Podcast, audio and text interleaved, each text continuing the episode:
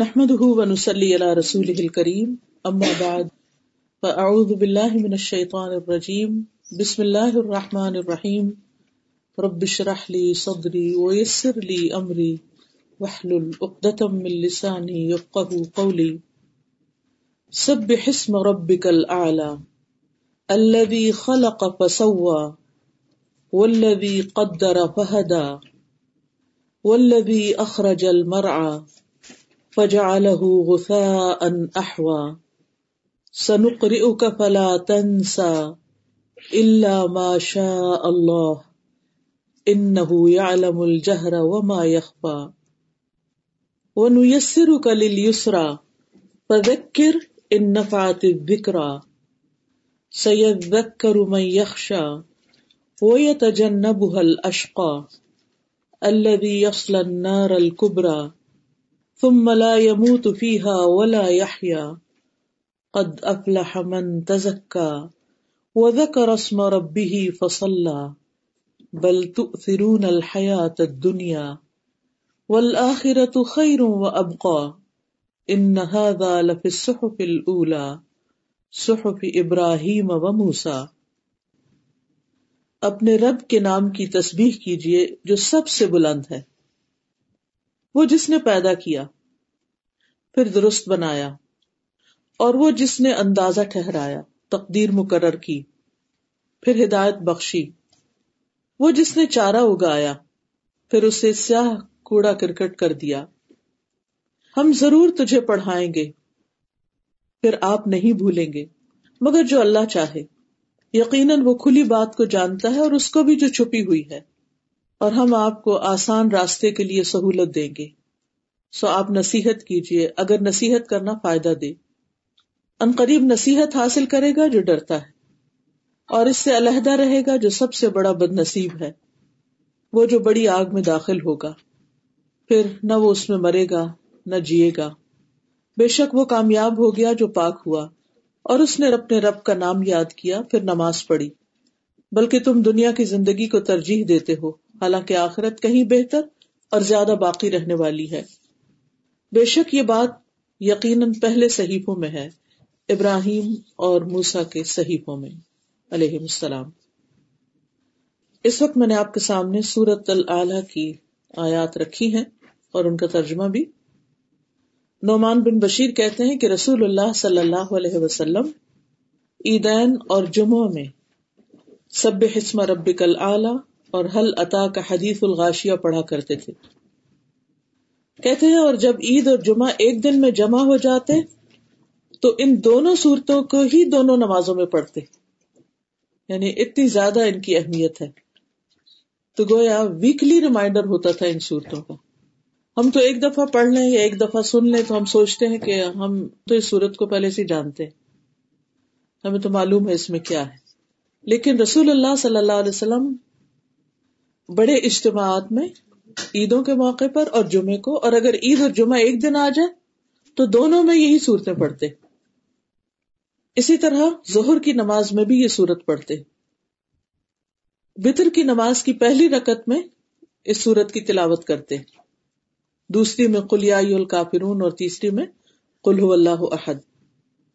تو آئیے دیکھتے ہیں کہ کیا ہے اس صورت میں جس کی وجہ سے نبی صلی اللہ علیہ وسلم نے اس کو اتنی اہمیت دی۔ تو سب سے پہلی آیت میں ہے سب بحسم ربک الاعلی۔ تسبیح کیجیے اپنے رب کے نام کی، جو سب سے بلند ہے۔ تو اس سے یہ پتا چلتا ہے کہ اللہ سبحان و تعالی سب سے بلند ہے، سب سے بڑا ہے، سب سے عظیم ہے۔ قرآن مجید میں آتا ہے فتعال اللہ الملک الحق لا الہ الا هو رب العرش الکریم بس بہت بلند ہے اللہ جو سچا بادشاہ ہے، اس کے سوا کوئی معبود نہیں، عزت والے عرش کا رب ہے۔ یعنی اس کا عرش بھی کیسا ہے؟ العرش الکریم ہے۔ بہت معزز عرش ہے۔ تو اس سے یہ پتا چلتا ہے کہ اللہ سبحان تعالی بہت بلند ہے۔ اسی لیے ہم اللہ سبحان تعالیٰ کے نام کے ساتھ کیا کہتے ہیں؟ اللہ تعالی. تعالی کا مطلب بھی کیا بلند ہے. حقیقت یہ ہے کہ اللہ سبحان تعالی واقعی بلند ہے اپنی ذات کے اعتبار سے بھی. بعض لوگ کہتے ہیں نا کہ اللہ تعالیٰ ہر چیز میں ہے. تو صحیح عقیدہ یہ ہے کہ اللہ سبحان تعالیٰ ہر چیز کے اندر نہیں ہے، بلکہ وہ اپنے عرش پر سورت توحا میں آتا ہے، الرحمن علی العرش استوا کہ رحمان عرش پر بلند ہوا۔ تمام مخلوقات سے بلند۔ کیونکہ عرش جو ہے، وہ ساری مخلوقات سے زیادہ اونچا ہے اور رب اس کے اوپر ہے۔ قرآن مجید میں عرش کے بارے میں آتا ہے کہ کانا عرش ہو الما کہ اللہ تعالی کا عرش پانی پر تھا۔ اور پانی جو ہے، جس پانی کا یہاں ذکر ہو رہا ہے، وہی زمین کا پانی نہیں ہے۔ وہ سات آسمانوں سے بھی اوپر پانی ہے، جس کے اوپر اللہ سبحان و تعالیٰ کا عرش ہے۔ اور یہ عرش ساری مخلوقات کا احاطہ کیے ہوئے، ہر چیز کو گھیرے ہوئے۔ اس کی اصل حقیقت تو اللہ سبحان و تعالیٰ ہی جانتا ہے۔ اور آپ دیکھیے کہ شیطان، چونکہ اللہ سبحان و تعالیٰ کا مقابلہ ہر چیز میں کرتا ہے، تو اپنا تخت جو ہے وہ بھی پانی پہ لگاتا ہے۔ تو بہرحال اللہ سبحان و تعالیٰ کا عرش جو ہے وہ ساتوں آسمانوں سے اوپر ہے۔ اور آسمان جو ہے وہ سب سے بلند چیز ہے۔ اور ہمیں جو نظر آتی ہیں چیزیں، ان میں بھی سب سے اونچی چیز اور سب سے بڑی چیز آسمان ہے۔ لیکن یہ آسمان جو ہے یہ عرش کے مقابلے میں کوئی حیثیت نہیں رکھتے۔ ساتوں آسمان اور ساری مخلوقات جو ہیں وہ اللہ سبحان و تعالیٰ کی کرسی کے سامنے ایسے ہیں جیسے ایک چھوٹا سا رنگ ہو جو کسی بڑے صحرا میں پڑا ہوا اور یہ کرسی جو ہے وہ عرش کے سامنے ایسی ہے جیسے پھر ایک چھوٹا سا رنگ ہو ایک بہت بڑے صحرا کے مقابلے میں۔ اور یہ کرسی جو ہے یہ اللہ سبحان و تعالیٰ کا دراصل کہتے ہیں کہ فٹ اسٹول ہے۔ یعنی وہ بیٹھنے کی جگہ نہیں ہے۔ اور نہ ہمیں یہ پتا چلتا ہے کہ اللہ سبحان تعالیٰ آج پر بیٹھے ہیں یا کھڑے ہیں کس پوزیشن میں، یہ نہیں ہمیں معلوم۔ لیکن اتنا ہمیں معلوم ہے کہ وہ سب سے بلند ہے۔ یاد رکھیے کہ اللہ سبحان تعالیٰ کی بلندی کو اگر آپ محسوس کرنا چاہیں تو یہاں سے آپ دیکھیے آسمان کا فاصلہ کتنا زیادہ ہے۔ ایک چاند تک پہنچنے میں لوگوں کو کتنی مشکل ہوئی۔ اور اب ہم سب جانتے ہیں کہ چاند سے اوپر، چاند تو بہت کلوز ہے زمین کے۔ اور سورج اور پھر بہت سے ستارے اور پھر سپر اسٹار اور اس سے اوپر بہت سی گیلیکسیز اور بہت سی مخلوقات، یہ سب وہ ہے جو آسمان دنیا سے نظر آ رہا ہے نا۔ اور پھر ایک آسمان سے دوسرے آسمان تک کا فاصلہ پانچ سو سال کے برابر۔ اور پھر ان ساتوں آسمانوں کے اوپر جنت ہے۔ جنت کے سو درجے ہیں۔ اور ہر درجہ جو ہے ان دو کے درمیان اتنا فاصلہ ہے جتنا زمین اور آسمان کے درمیان ہے۔ تو یہاں سے جو آسمان ہے، اتنا اونچا صرف ایک درجہ۔ اور پھر سو درجے آپ دیکھیے کہ کہاں پہنچیں گے۔ مسلم احمد کی روایت میں آتا ہے، رسول اللہ صلی اللہ علیہ وسلم نے فرمایا، جنت میں سو درجے ہیں۔ ہر دو درجوں کے درمیان اتنا فاصلہ ہے جتنا کہ زمین اور آسمان کے درمیان کا فاصلہ ہے۔ اور فردوس اس کا اعلی ترین درجہ ہے۔ اس سے جنت کی چار نہریں نکلتی ہیں۔ اور اس کے اوپر عرش ہے۔ اور جب بھی تم اللہ سے سوال کرو، تو جنت الفردوس کا سوال کرو۔ بلند ترین درجے کا۔ انسان کی نیچر ہے کہ وہ دنیا میں بھی بلند مقام اور بلند جگہیں اور بلند چیزوں کا شوق رکھتا ہے۔ اونچا جانا چاہتا ہے۔ لیکن جنت کی تو بات ہی کیا ہے؟ کہ پھر اس میں بھی اتنے درجے۔ پھر آپ دیکھیے کہ ساتویں آسمان اور عرش کے بیچ میں جو جنت، اور پھر اس کے بعد کہتے ہیں کہ جو عرش تک کا فاصلہ ہے، اس میں ستر ہزار حجاب ہیں۔ پھر اس کے بعد عرش آتا ہے۔ تو کتنا بلند ہے یعنی انسان کی عقل جواب دے جاتی ہے۔ اب اس کے اوپر رب تعالی۔ تو اللہ سبحان تعالیٰ اگر اللہ ہے تو وہ ہر ایک سے اعلیٰ ہر ایک سے بلند ہے۔ اور ہم یہ بھی جانتے ہیں کہ ساتویں آسمان پر بیت المامور بھی ہے۔ اور بیت المامور میں ہر روز ستر ہزار فرشتے نماز پڑھتے ہیں۔ اور جو ایک مرتبہ عبادت کر کے باہر نکل جاتے تو دوبارہ واپس نہیں آتے۔ یعنی آخر تک ان کی دوبارہ باری ہی نہیں آئے گی۔ اس سے آپ اندازہ لگا سکتے ہیں کہ کتنی مخلوقات اس کی عبادت کر رہی ہے اگر ہم سجدہ نہیں کریں گے، ہم نماز نہیں پڑھیں گے، تو اس کو کیا فرق پڑتا ہے؟ بہرحال، اللہ سبحان تعالی نے ساری مخلوقات کی تخلیق کی اور عرش کو اپنے ہاتھ سے بنایا۔ جنت عدن کو بھی اس نے اپنے ہاتھ سے بنایا۔ پھر اسی طرح قلم بھی اور آدم علیہ السلام کو۔ یعنی کہاں عرش اور کہاں یہ خاکی انسان، مٹی کا بنا ہوا انسان، لیکن اللہ تعالیٰ نے انسان کو کیسی عزت بخشی کہ آدم کو اپنے ہاتھ سے بنایا۔ اسی لیے فرمایا والا قد کر رمنا بنی آدم۔ کہ ہم نے بنی آدم کو، آدم کی اولاد کو بھی عزت بخشی ہے۔ عبداللہ ابن عمر کہتے ہیں کہ اللہ تعالیٰ نے ساتویں آسمان سے اوپر پانی بنایا ہے اور پانی کے اوپر عرش بنایا۔ قسم اس ذات کی جس کے ہاتھ میں میری جان ہے۔ بے شک سورج اور چاند کو اچھی طرح معلوم ہے کہ قیامت کے دن ان کو آگ کی طرف چلنا ہوگا یعنی ان سے جہنم بھڑکائی جائے گی۔ یہ نہیں کہ ان کو بطور سزا اس میں ڈالا جائے گا۔ تو بہرحال، اللہ سبحان تعالیٰ کا عرش اپنے اوپر فرشتے اٹھائے ہوئے ہیں۔ قرآن مجید میں آتا ہے کہ قیامت کے دن اس کو آٹھ اپنے اوپر اٹھائے ہوئے گے وہ فرشتوں کی آٹھ صفحے ہیں یا ان کی تعداد آٹھ ہے اللہ ہی کو معلوم ہے۔ لیکن ایک ایک فرشتہ اتنا بڑا ہے کہ اس کے کانوں کی لو سے اس کے کندھے کا فاصلہ جو ہے، وہ سات سو سال کی مسافت جتنا ہے۔ یعنی اس سے بھی زیادہ جتنا زمین اور آسمان کے درمیان کا فاصلہ ہے۔ تو اللہ تعالیٰ کی جو مخلوقات ہیں، ان کی بڑائی کا ہم تصور بھی نہیں کر سکتے۔ تو جس رب کی مخلوق اتنی بڑی بڑی ہے، وہ رب خود کتنا بڑا ہوگا، کتنا عظیم ہوگا۔ تو اللہ سبحان و تعالی ہر عیب سے پاک ہے اور ہر نقص سے پاک ہے اور بلند ہے۔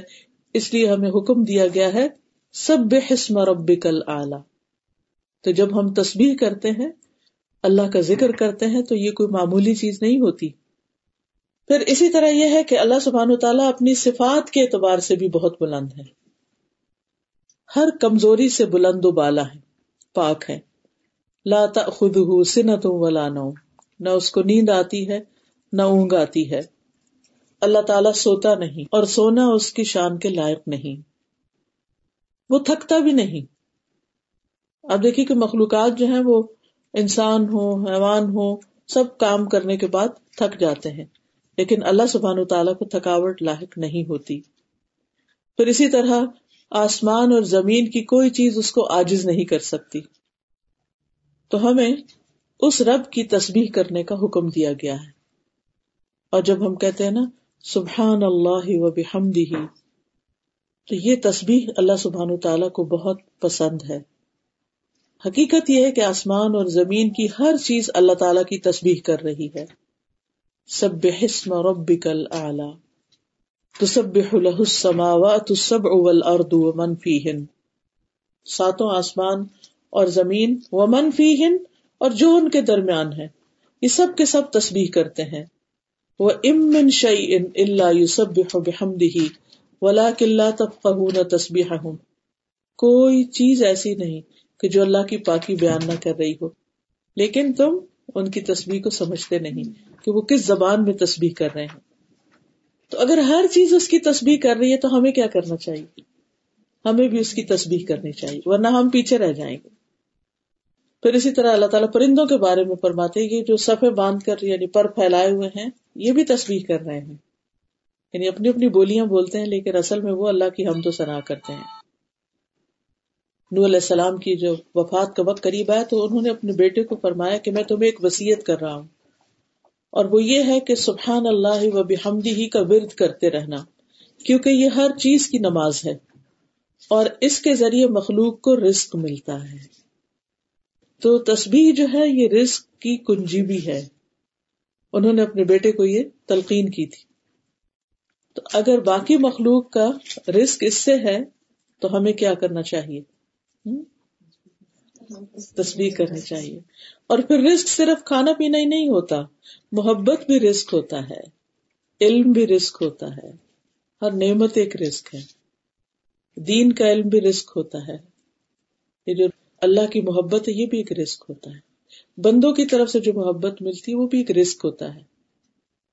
حضرت خدیجہ کے بارے میں نبی صلی اللہ علیہ وسلم نے فرمایا تھا کہ قدر تو مجھے اس کی محبت کا رزق ملا ہے۔ یعنی یہ میرے دل میں ڈال دی گئی ہے۔ اسی طرح جو حاملین عرش ہے عرش کو اٹھائے ہوئے فرشتے ہیں، وہ بھی اللہ کی تصویر بیان کرتے رہتے ہیں۔ سورت غافر میں آتا ہے اللہ دین یحملون العرش ومن حوله یسبحون بحمد ربهم۔ وہ فرشتے جو عرش اٹھائے ہوئے ہیں اور جو اس کے ارد گرد ہے وہ سب کے سب اپنے پروردگار کی حمد و ثنا بیان کرتے ہیں اس کی تسبیح کے ساتھ۔ قیامت کے دن بھی فرشتے اللہ کی تسبیح کر رہے ہوں گے۔ اور ویسے بھی آپ کو معلوم ہے کہ جب آدم علیہ السلام کی پیدائش کا ذکر کیا، اللہ سبحان و تعالیٰ نے فرشتوں کے سامنے، تو انہوں نے یہی بتایا تھا کہ کا نقدس لک صورت الزمر میں آتا ہے، وَتَرَ الْمَلَائِكَةَ حَافِينَ مِنْ حَوْلِ الْعَرْشِ يُسَبِّحُونَ بِحَمْدِ رَبِّهِمْ۔ اس دن آپ دیکھیں گے کہ فرشتے عرش کے گرد حلقہ بنائے ہوئے ہیں، سرکل میں ہیں۔ جیسے طواف ہوتا ہے نا اپنے پروردگار کی تعریف کے ساتھ اس کی تسبیح کر رہے ہوں گے۔ اب بھی کر رہے ہیں۔ قیامت کے دن بھی کر رہے ہوں گے۔ آج تو ہم نہیں دیکھ سکتے، لیکن قیامت کے دن اللہ سبحانہ تعالیٰ فرماتے ہیں وہ طرح اور تم دیکھو گے۔ کہ فرشتے تسبیح کر رہے ہیں کیا منظر ہوگا وہ؟ نبی صلی اللہ علیہ وسلم بھی کثرت کے ساتھ اللہ سبحان تعالیٰ کی تسبیح کیا کرتے تھے اور کثرت سے یہ کلمات پڑھتے تھے، سبحان اللہ و بحمدہ، استغفر اللہ و اتوب الیہ۔ اور آپ کو اس بات کا حکم بھی دیا گیا تھا، اذا جاء نصر اللہ والفتح ورأيت الناس يدخلون في دین اللہ افواجا فسبح بحمد ربک۔ یعنی انہی الفاظ کے ساتھ حکم ہوا۔ فسبح بحمد ربک۔ اپنے رب کی ہم تعریف کے ساتھ اس کی تسبیح بیان کیجیے۔ وسطرو اور اس سے بخشش مانگی۔ ان کانا توابا۔ اسی طرح اللہ سبحانہ تعالیٰ کا پسندیدہ کلام وہ ہے جس میں اس کی تصویر بیان کی جائے۔ اور یہ کلام اللہ تعالیٰ کو بہت ہی پیارا ہے جو ہم ہاتھ باندھ کے نماز کے شروع میں پڑھتے ہیں۔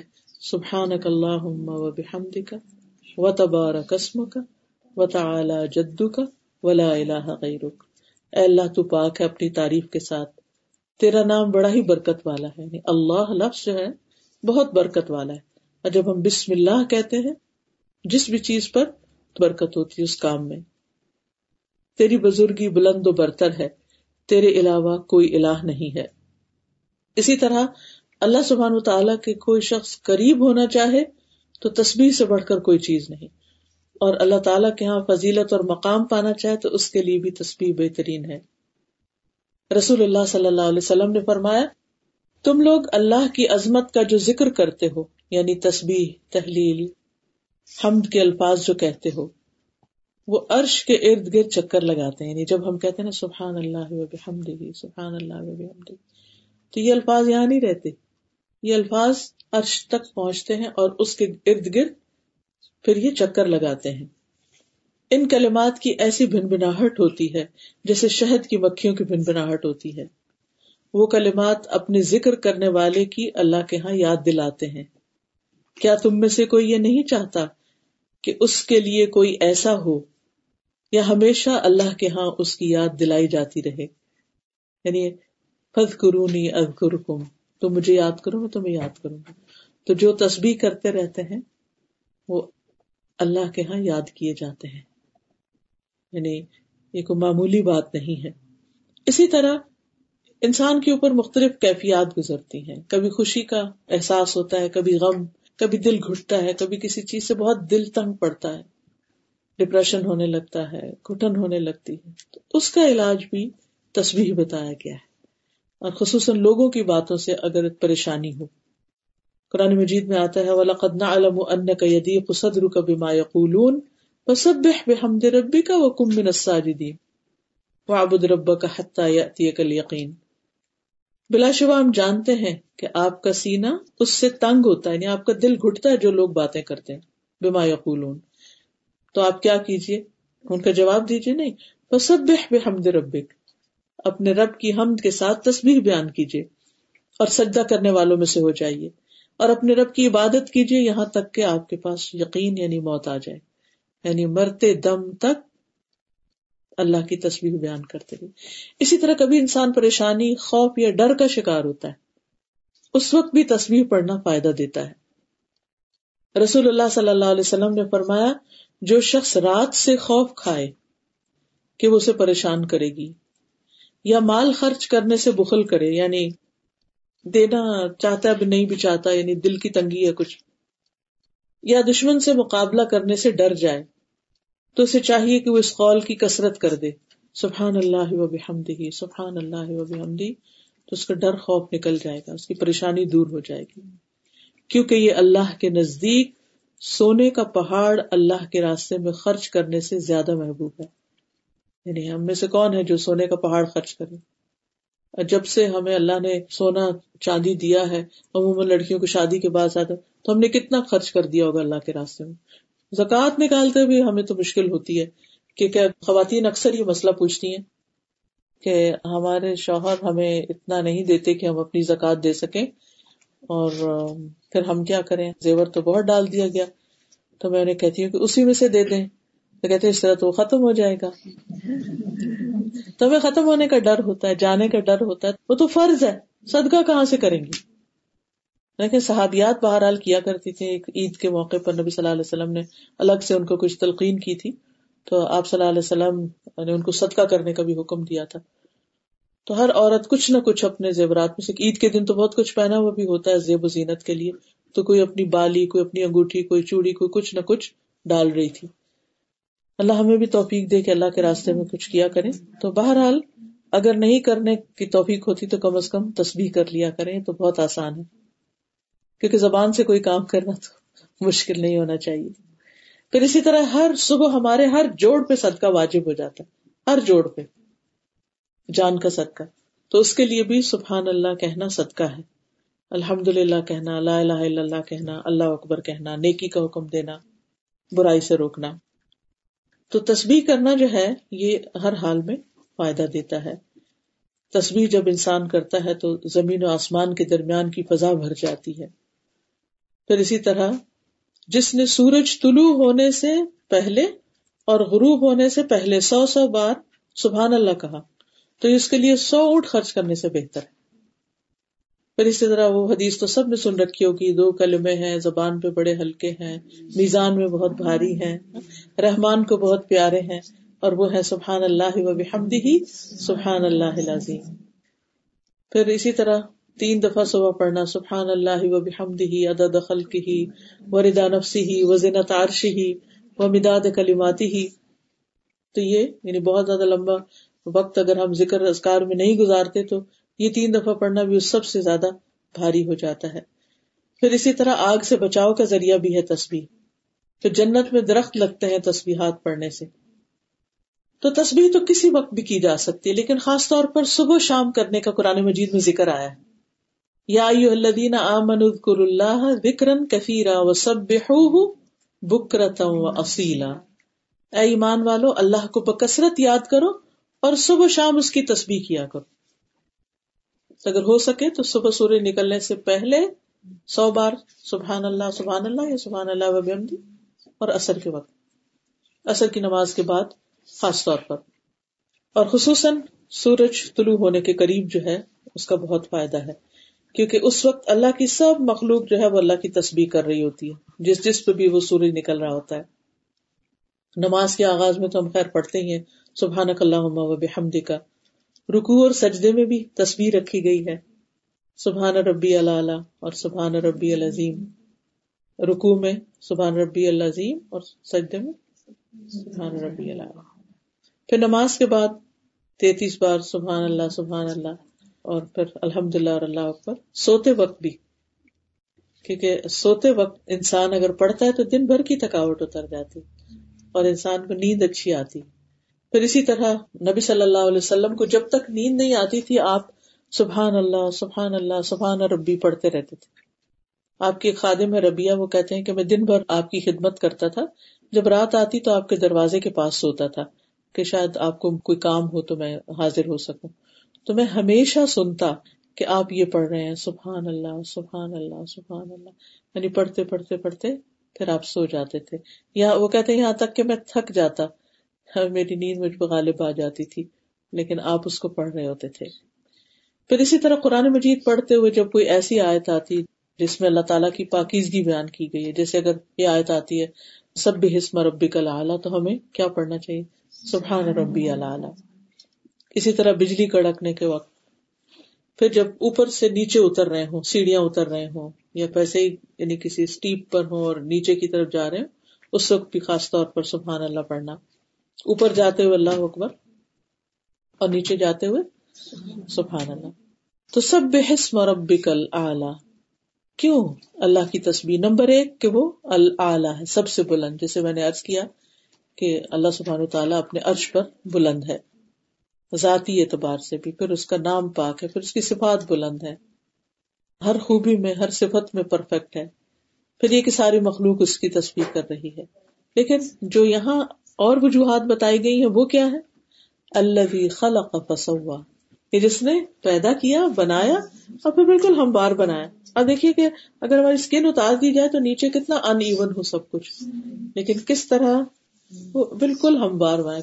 یعنی ہڈیاں بھی ہیں، لیکن اس طرح ان کی آس پاس پیڈنگ کر دی گئی ہے کہ جس کی وجہ سے ہمارا سارا جسم بالکل فیس اور باقی ملائم، سیدھا ہے۔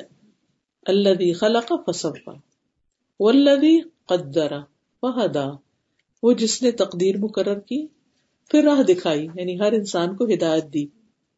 ہدایت دو طرح کی ہوتی ہے۔ ایک تو ہدایت ارشاد ہوتی ہے اور ایک ہدایت توفیق ہوتی ہے یعنی ایک تو انسان کو نالج ملتا ہے اور دوسرا اس پر عمل کی توفیق۔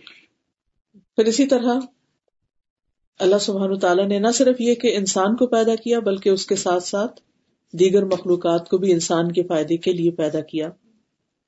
تو اللہ خلق فسوا ولدی قدر فہدا ولدی اخرج المرا اس نے چارہ نکالا تاکہ حیوان کھا سکے۔ غفا ان احوا پھر اس کو سیاہ کوڑا کرکٹ بنا دیا۔ اب دیکھیے جیسے پتے گرے ہیں اور اس کے بعد سب چورا چورا ہو جائیں گے، ابزارب ہو جائیں گے زمین میں، دوبارہ زمین کی کھاد بن جائیں گی سنقری کا فلا تنسا۔ نبی صلی اللہ علیہ وسلم کو خطاب ہے کہ ہم آپ کو پڑھوا دیں گے، آپ بھولیں گے نہیں۔ اللہ ماشاء اللہ، مگر جو اللہ چاہے، جو آپ کو یاد نہ رکھانا چاہے۔ ان الجہرا و ما یخفا بے شک وہ جانتا ہے جو ظاہر ہے اور جو چھپا ہوا ہے۔ ہر چیز اللہ کے علم میں ہے۔ اور کیوں نہ جانے گا۔ اللہ عالم من خلق۔ کیا وہی نہیں جانے گا جس نے پیدا کیا؟ وہ الطیف الخبیر۔ اور وہ بہت باریک بین اور خبر رکھنے والا ہے۔ پھر فرمایا وہ نیسر اور ہم آپ کو آسانی کے لیے آسانی دیں گے۔ یہ بہت دلچسپ پریز ہے کہ ونویس سرو کا للیسرا یعنی ہم آپ کے کام آسان کر دیں گے یعنی نیکی کے کام آپ کے لیے آسان کر دیں گے۔ اسے بھی پتا چلتا کہ جو انسان تسبیح کرتا ہے، اللہ کا ذکر کرتا ہے، اس سے انسان کے دل کے اندر ایک سکون، اطمینان اور ایمان کی قوت آتی، جس کی وجہ سے انسان کو موٹیویشن ملتی ہے اچھے اچھے کام کرنے پر۔ تو وہ کون سی چیزیں ہیں جن کی وجہ سے کاموں میں آسانی ہوتی ہے؟ نہ صرف یہ کہ اچھے اچھے کاموں میں، بلکہ جو انسان کے روز مرہ روٹین کے کام ہیں، وہ بھی آسان ہو جاتے ہیں۔ ان میں بھی انسان کو قوت اور نشات ملتی ہے، وہ سستی اور بیزاری اور یہ چیزیں انسان سے ختم ہوتی ہیں۔ تو بہرحال، قرآن مجید میں کچھ اور چیزیں بھی بتائی گئی ہیں جن سے کاموں میں آسانی ہوتی ہے، جس میں سے ایک چیز تقوا ہے، اللہ کا ڈر۔ یعنی اس احساس کے ساتھ جینا کہ اللہ سبحان و تعالیٰ مجھے دیکھ رہا ہے اور اس کے ڈر سے غلط کام چھوڑ دینا اور اچھے اچھے کام اس کی خاطر کرنا۔ قرآن مجید میں آتا ہے وہ میں اللہ یا جا اللہ من امری یسرا جو اللہ سے ڈرے گا، تقوی اختیار کرے گا، اللہ تعالیٰ اس کے کام میں آسانی پیدا کر دے گا۔ پھر اسی طرح مال خرچ کرنا آسانیاں پیدا کرتا ہے۔ فَأَمَّا مَنْ آتا وَاتَّقَى وَصَدَّقَ بِالْحُسْنَى فَسَنُيَسِّرُهُ لِلْيُسْرَى۔ پھر جس نے اللہ کی راہ میں مال دیا، صدقہ خیرات کیا، پرہیزگاری اختیار کی، اور اچھی باتوں کی تصدیق کی، تو ہم اس سے آسان راہ پہ چلنے کی سہولت دیں گے۔ یعنی اس کے لیے کام آسان کر دیں گے۔ اسی طرح جو شخص دوسروں کے لیے آسانیاں پیدا کرتا ہے، اللہ تعالیٰ اس کے لیے آسانیاں پیدا کرتا ہے۔ اور جو دوسروں کے لیے مشکلات کھڑی کرتا ہے، اللہ تعالیٰ اس کو بھی مشکلات میں ڈالتا ہے۔ تو اگر ہم یہ چاہتے ہیں نا کہ ہمارے کام آسان ہو تو ہمیں کیا کرنا چاہیے؟ دوسروں کی مدد کرنی چاہیے۔ نبی صلی اللہ علیہ وسلم نے فرمایا، جس نے کسی مومن سے دنیا کی تکلیفوں میں سے کوئی تکلیف دور کی، اللہ تعالیٰ قیامت کے دن کی تکلیفوں میں سے اس کی کوئی تکلیف دور کر دے گا۔ جس نے تنگ دست پہ آسانی کی، اللہ اس پر دنیا اور آخرت میں آسانی کرے گا۔ یعنی دنیا میں تنگ دست ہوتا ہے جس کے پاس اپنی ضرورت پوری کرنے کے لیے مال نہ ہو۔ اور جو کسی مسلمان کی پردہ پوشی کرے گا یعنی اس کا ایپ چھپا دے گا۔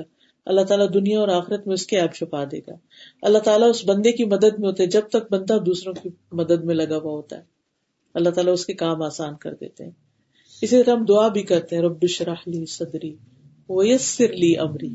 اللہ میرے کام آسان کر دے، میرا سینہ کھول دے۔ اور جب کبھی کوئی مشکل ہو تو یہ دعا بھی پڑھنی چاہیے اللہ سہلا اللہ ما جالتا سہلا۔ اور ویسے بھی یہ کہ تنگی سے گھبرانا نہیں چاہیے کیونکہ کچھ حکمت ہوتی ہے اللہ کی۔ اور اللہ تعالیٰ اس میں بھی یاد کراتے ہیں، جیسے مغرب کی نماز میں جو ہم نے سورت پڑھی نا علم نشرا اس میں کیا آتا ہے؟ ان نمال اسری اسرا ان نمال اسری اسرا بے شک تنگی کے ساتھ آسانی بھی ہے۔ بے شک تنگی کے ساتھ آسانی تو انسان تنگی کے وقت بھی پازیٹو رہے۔ پریشانی کے وقت بھی پازیٹو رہے کہ اللہ سبحانہ و تعالیٰ آسانی فرمائے گا۔ پھر اسی طرح آگے فرمایا وذکر ان نفعات ذکر آپ نصیحت کیجیے، اگر نصیحت فائدہ دے۔ سید ذکر من یخشا و یتجنبہ الاشقا نصیحت پکڑ لے گا جو اللہ سے ڈرتا ہوگا، اور منہ موڑ کے چلا جائے گا، پہلو پھیر لے گا، اعراض برتے گا، جو بدبخت ہوگا۔ تو نصیحت کس کو فائدہ دیتی؟ اس کو فائدہ دیتی جس کے اندر ایمان ہوتا ہے۔ صورت الزاریات میں اللہ تعالیٰ فرماتے ہیں تنفع المؤمنین آپ نصیحت کیجیے کیونکہ نصیحت مومنوں کو فائدہ دیتی ہے۔ رسول اللہ صلی اللہ علیہ وسلم نے فرمایا، مومن کو اس حال میں پیدا کیا گیا ہے کہ وہ آزمائش میں مبتلا ہونے والا، توبہ کرنے والا اور بھولنے والا ہوتا ہے۔ کیا بھولتا ہے؟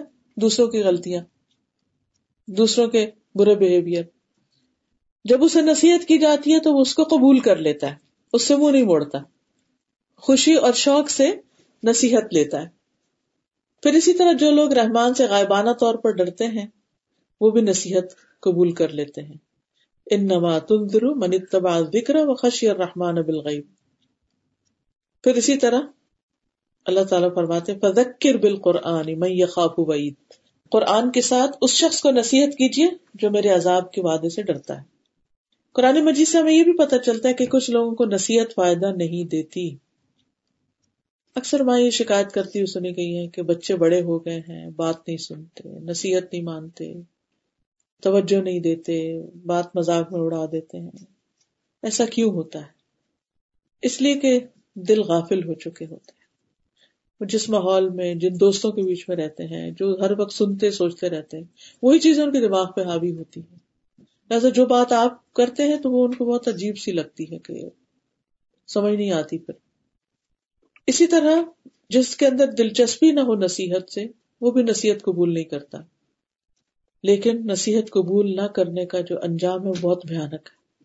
اس کو بدبخت بتایا گیا جو اچھی بات سنے اور اس کو جٹلا دے، اسے قبول نہ کرے۔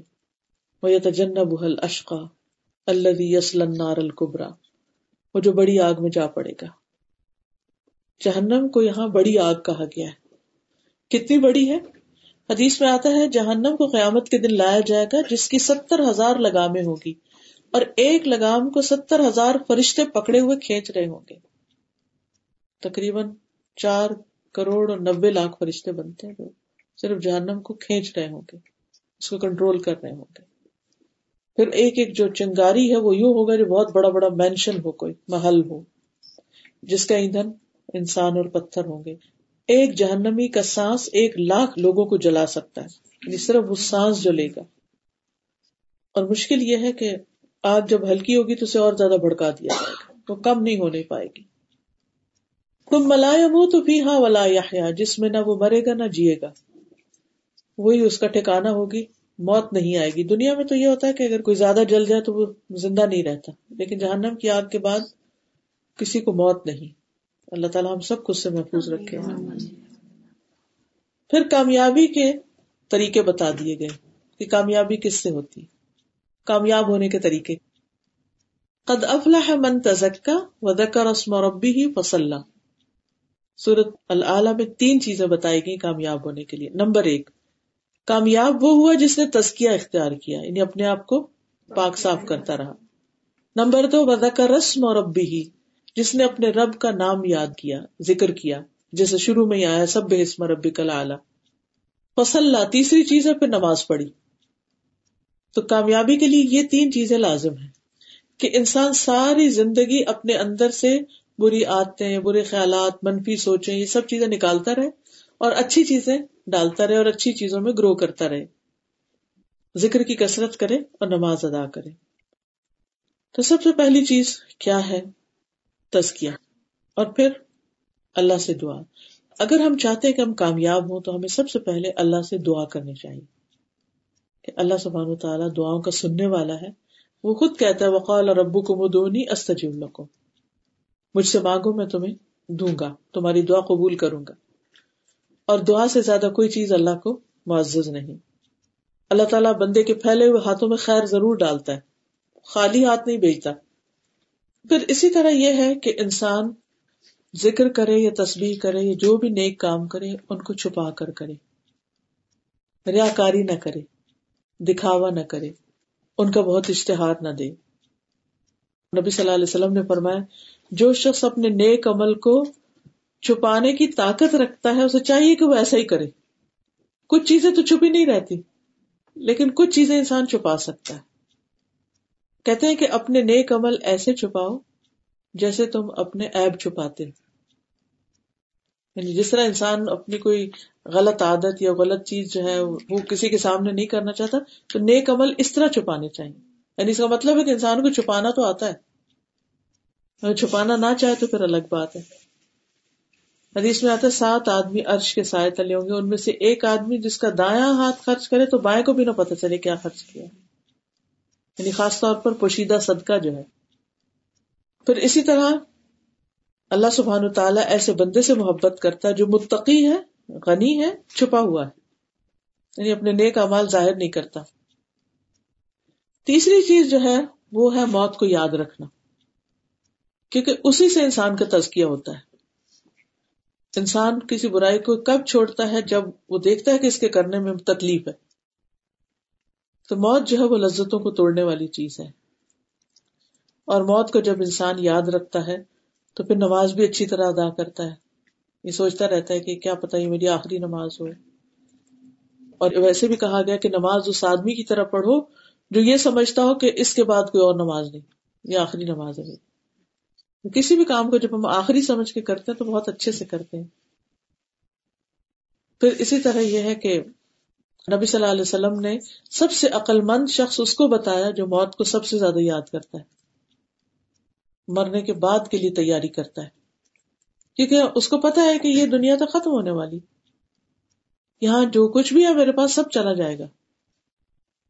چوتھی چیز یہ ہے کہ جب ہم اللہ کا ذکر کریں تو اللہ کو پہچان کر، اللہ کی معرفت کے ساتھ اللہ کا ذکر کریں۔ اب آپ دیکھیے کہ جب ہمیں یہ پتا چلتا ہے کہ اللہ تعالیٰ اپنے عرش پر بلند اور عرش اتنا اونچا ہے تو جب ہم یہ کہیں کہ نماز میں سبحان ربی تو کیسے پڑھیں سہارا امیجنیشن میں آئے گا نا سات آسمان پھر جنت جنت کے سو درجے پھر پانی وہ ستر ہزار حجاب اور پھر اس کے اوپر عرش اور عرش کے اوپر رب سبحان ربی اللہ تو وہ جو آلہ ہے نا دل سے نکلے گا اور یہ تزکیہ کرنے کا باعث ہوگا۔ اور ویسے بھی یہ کہ اللہ کے بارے میں ہمیں علم ہونا چاہیے۔ اللہ تعالیٰ کی ذات اور صفات کے بارے میں جو قرآن و سنت سے ہمیں پتہ چلتا ہے۔ کیونکہ جو اللہ کو جتنا پہچانے گا، اتنا ہی اس کے قریب ہوگا۔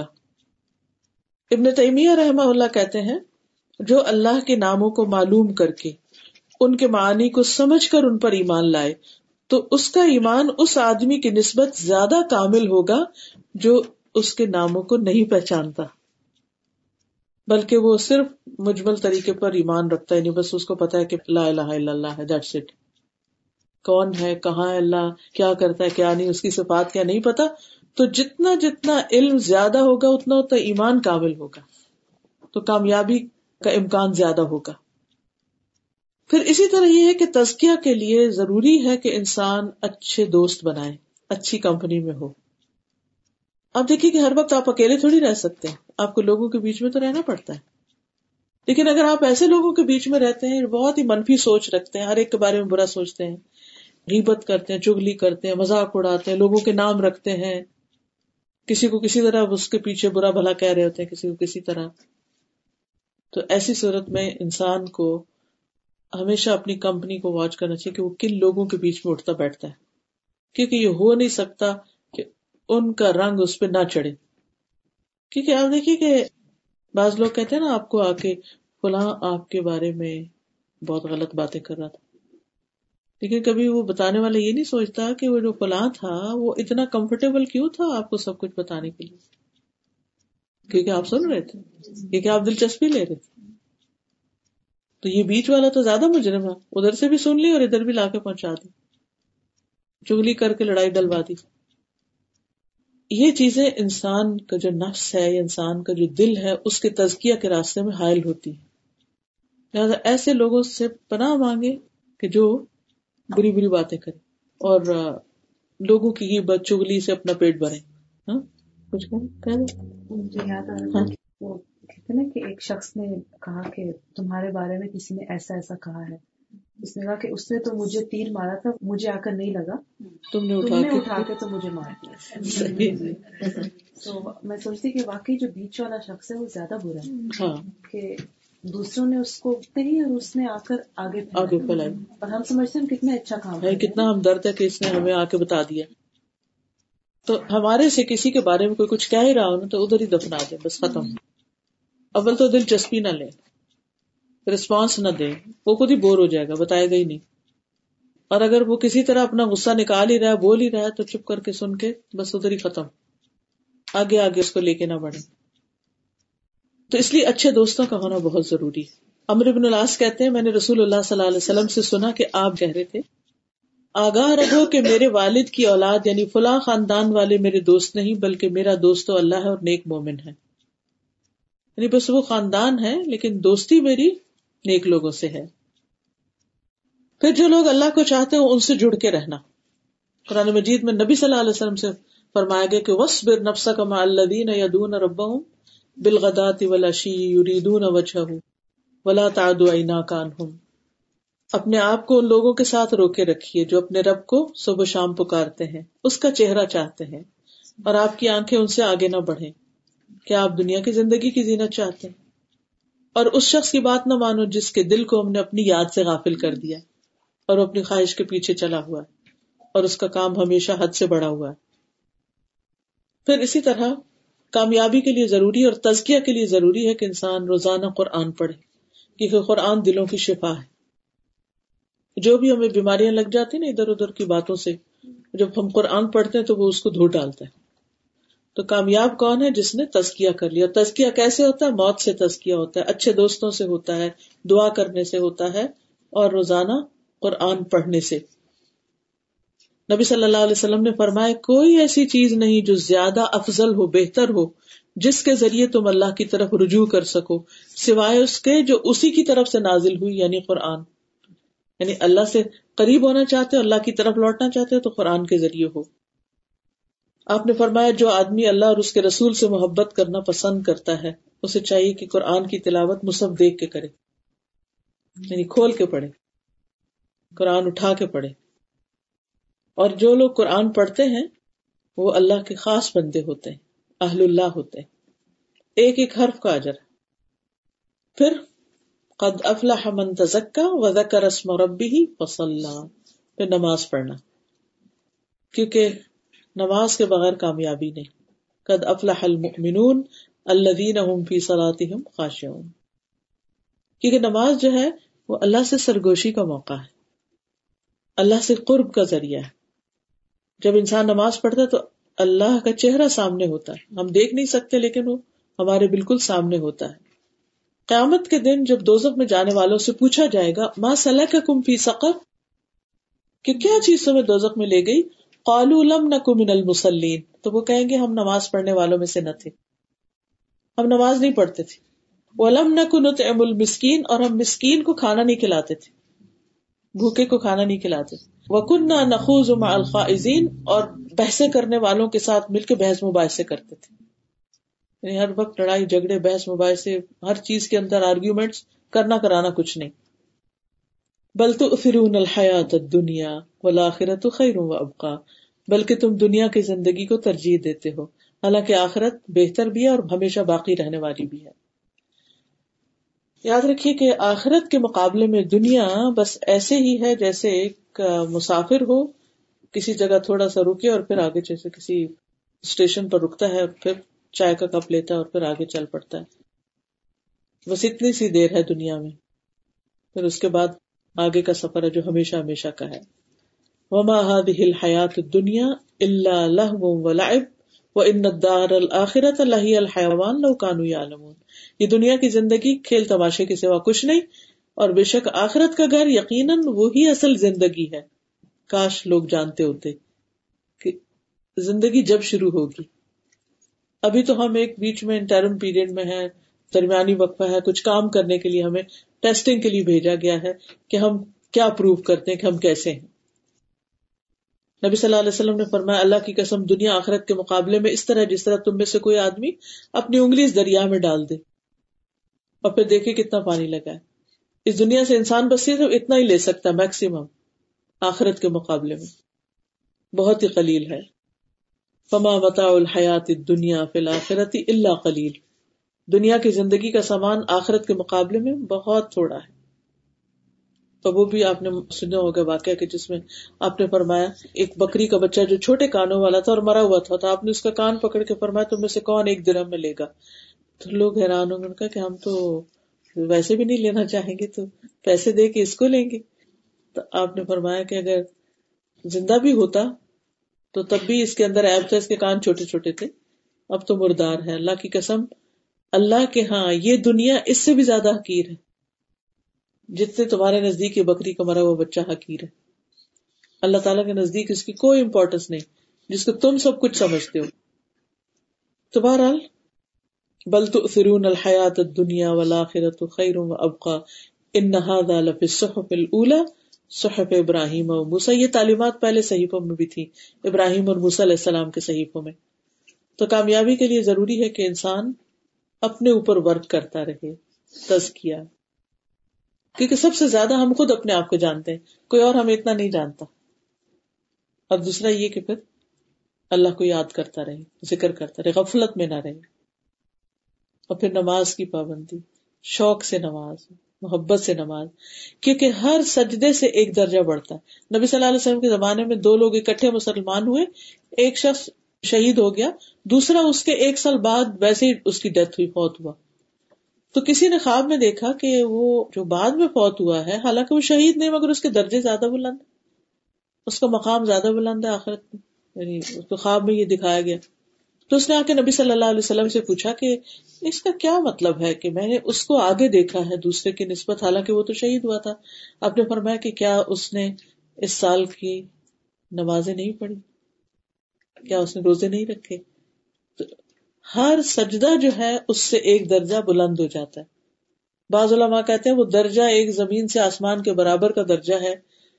اللہ عالم حقیقت میں کیا ہے؟ وہ درجہ، لیکن بہرحال اسٹیٹس ہائی ہوتا چلا جاتا ہے۔ جتنی زیادہ آپ کے سجدے اور نمازیں زیادہ ہوتی لیکن نماز جو ہے نا، ایک بھاری کام لگتا ہے، مشکل کام لگتا ہے۔ لوگ بمشکل اس کو پڑھتے ہیں اور یا بازوقت پڑھتے ہوئے بھی ڈرتے ہیں۔ اگر ایسی مشکل ہو تو بھی کیا کرنا چاہیے؟ اللہ سے دعا کرنی چاہیے کہ اللہ نماز کو میری آنکھوں کی ٹھنڈک بنا دے، نماز کو میرے دل کا قرار بنا دے، اور نماز پڑھنا میرے لیے آسان کر دے، میرے لیے ایک بہت پلیزنٹ خوشگوار ایکسپیرئنس کر دے کہ میں تیرے سامنے کھڑی ہوں تو واقعی میں انجوائے کروں اس کو۔ اور مسلسل یہ دعا مانگے اپنے لیے۔ اور آپ دیکھیں گے کہ ان شاء اللہ آپ کی دعا قبول ہوگی تو آپ انتظار کریں گے کہ نماز کب ہو۔ کیونکہ نماز پڑھنے کے بعد جو آپ کے دل کی خوشی کا عالم ہوگا اور صحیح والی نماز، جو خراب نماز پڑھتے اس میں گلٹ ہوتا ہے انسان کے اندر۔ لیکن جو صحیح والی نماز ہوتی ہے، اس سے انسان کے اندر خوشی ہوتی ہے۔ انسان کو چین نصیب ہوتا ہے۔ تو اس لیے بہت ضروری ہے کہ ہم اپنی نمازوں کو کریکٹ کریں اور ان کو وقت پر پڑھیں، ان کے شرائط، آداب، سنن، اس کا بھی خیال رکھیں۔ تو اللہ تعالیٰ ہمیں عمل کی توفیق عطا فرمائے۔ وہ آخر داوانا ان الحمد للہ رب العالمین۔ سبحانک اللہم و بحمدک، اشہد ان لا الہ الا انت، استغفرک و اتوب الیک۔ السلام علیکم و رحمۃ اللہ وبرکاتہ۔